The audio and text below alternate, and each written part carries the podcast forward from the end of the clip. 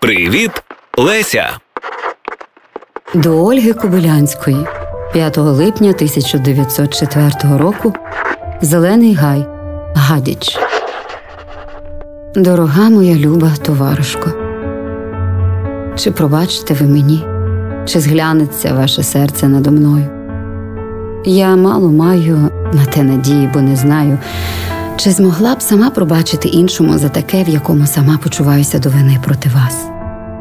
Та все ж вислухайте мої оправдання, може, тоді хоч трохи вибачте мені. Я се не тільки з вами так поступила за сі півроку, а з усіма моїми кореспондентами, окрім родичів.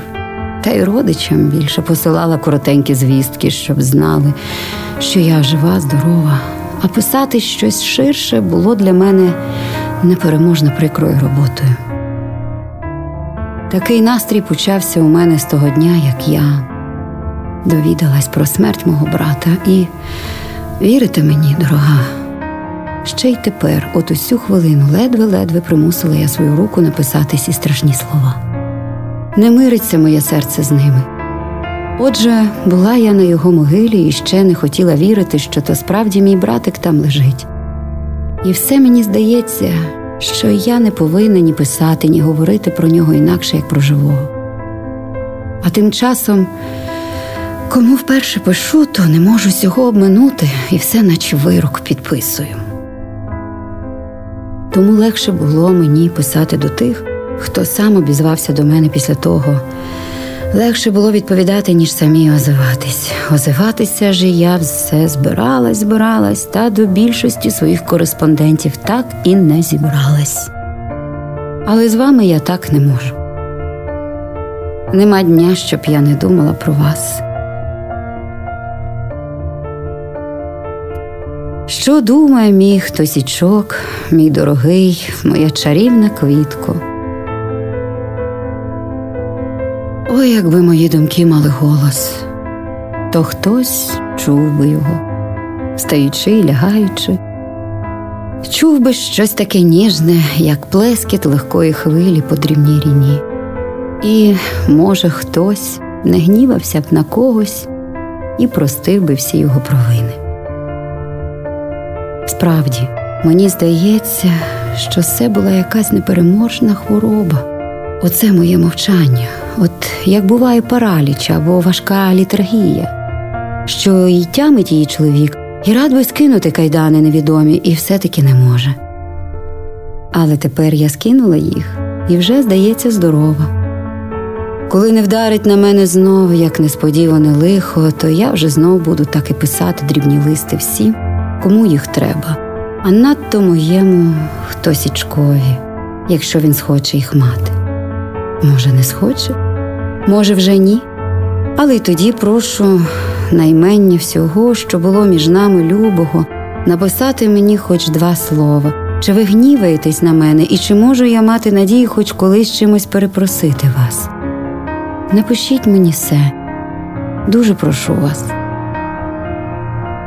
Ні, далебі я була душею хвора, і тільки тому я могла до такого дійти. Але тепер мені все так тяжко, так тяжко, я не можу висловити як.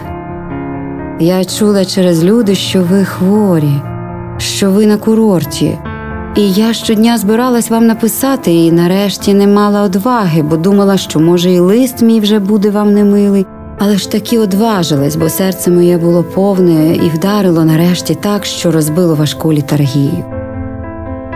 Мій хтосічку мій з папороті цвіти, чи ви ще все хорі? Що там вам таке? Все таки видно, замучила вас тяжка робота і лихо. Та, може, хтосічок, як відпочине, то знов поправиться, і вже його будуть більше щадити, не дадуть йому більше так мучитись тим господарством, бо воно зовсім не варте того, щоб над ним моя чарівна квітко себе сушила, правда? Мій хтосічок знає, що хтось завжди тримався добре з квіточкою, але тепер тримається ще ліпше. І тепер уже квіточка зовсім не може без когось жити, та й хтось близько того. Чи то зле, чи то добре, то кожний собі може думати, як хоче, але вже воно так. Я не знаю, яка буде форма чи формула наших відносин, але одно певне, що ми будемо старатися якнайменше бути нарізно одне від одного і якнайбільше помагати одне одному. Все головне в наших відносинах, а все решта другорядне. Може, не кожний повірив би мені на такі слова, але хтось мені повірить. Я знаю. Що хтось робить, чи хтось пише. Хтось листів не міг писати, а так дещо міг. Хтось послав поезію до Кракова, до збірника на честь когось, та не знаю, чи не спізнився. Ой, нехай би хтось не гнівався. Хтось, хтось, хтось. Хтось. Проєкт реалізовано за підтримки Українського культурного фонду.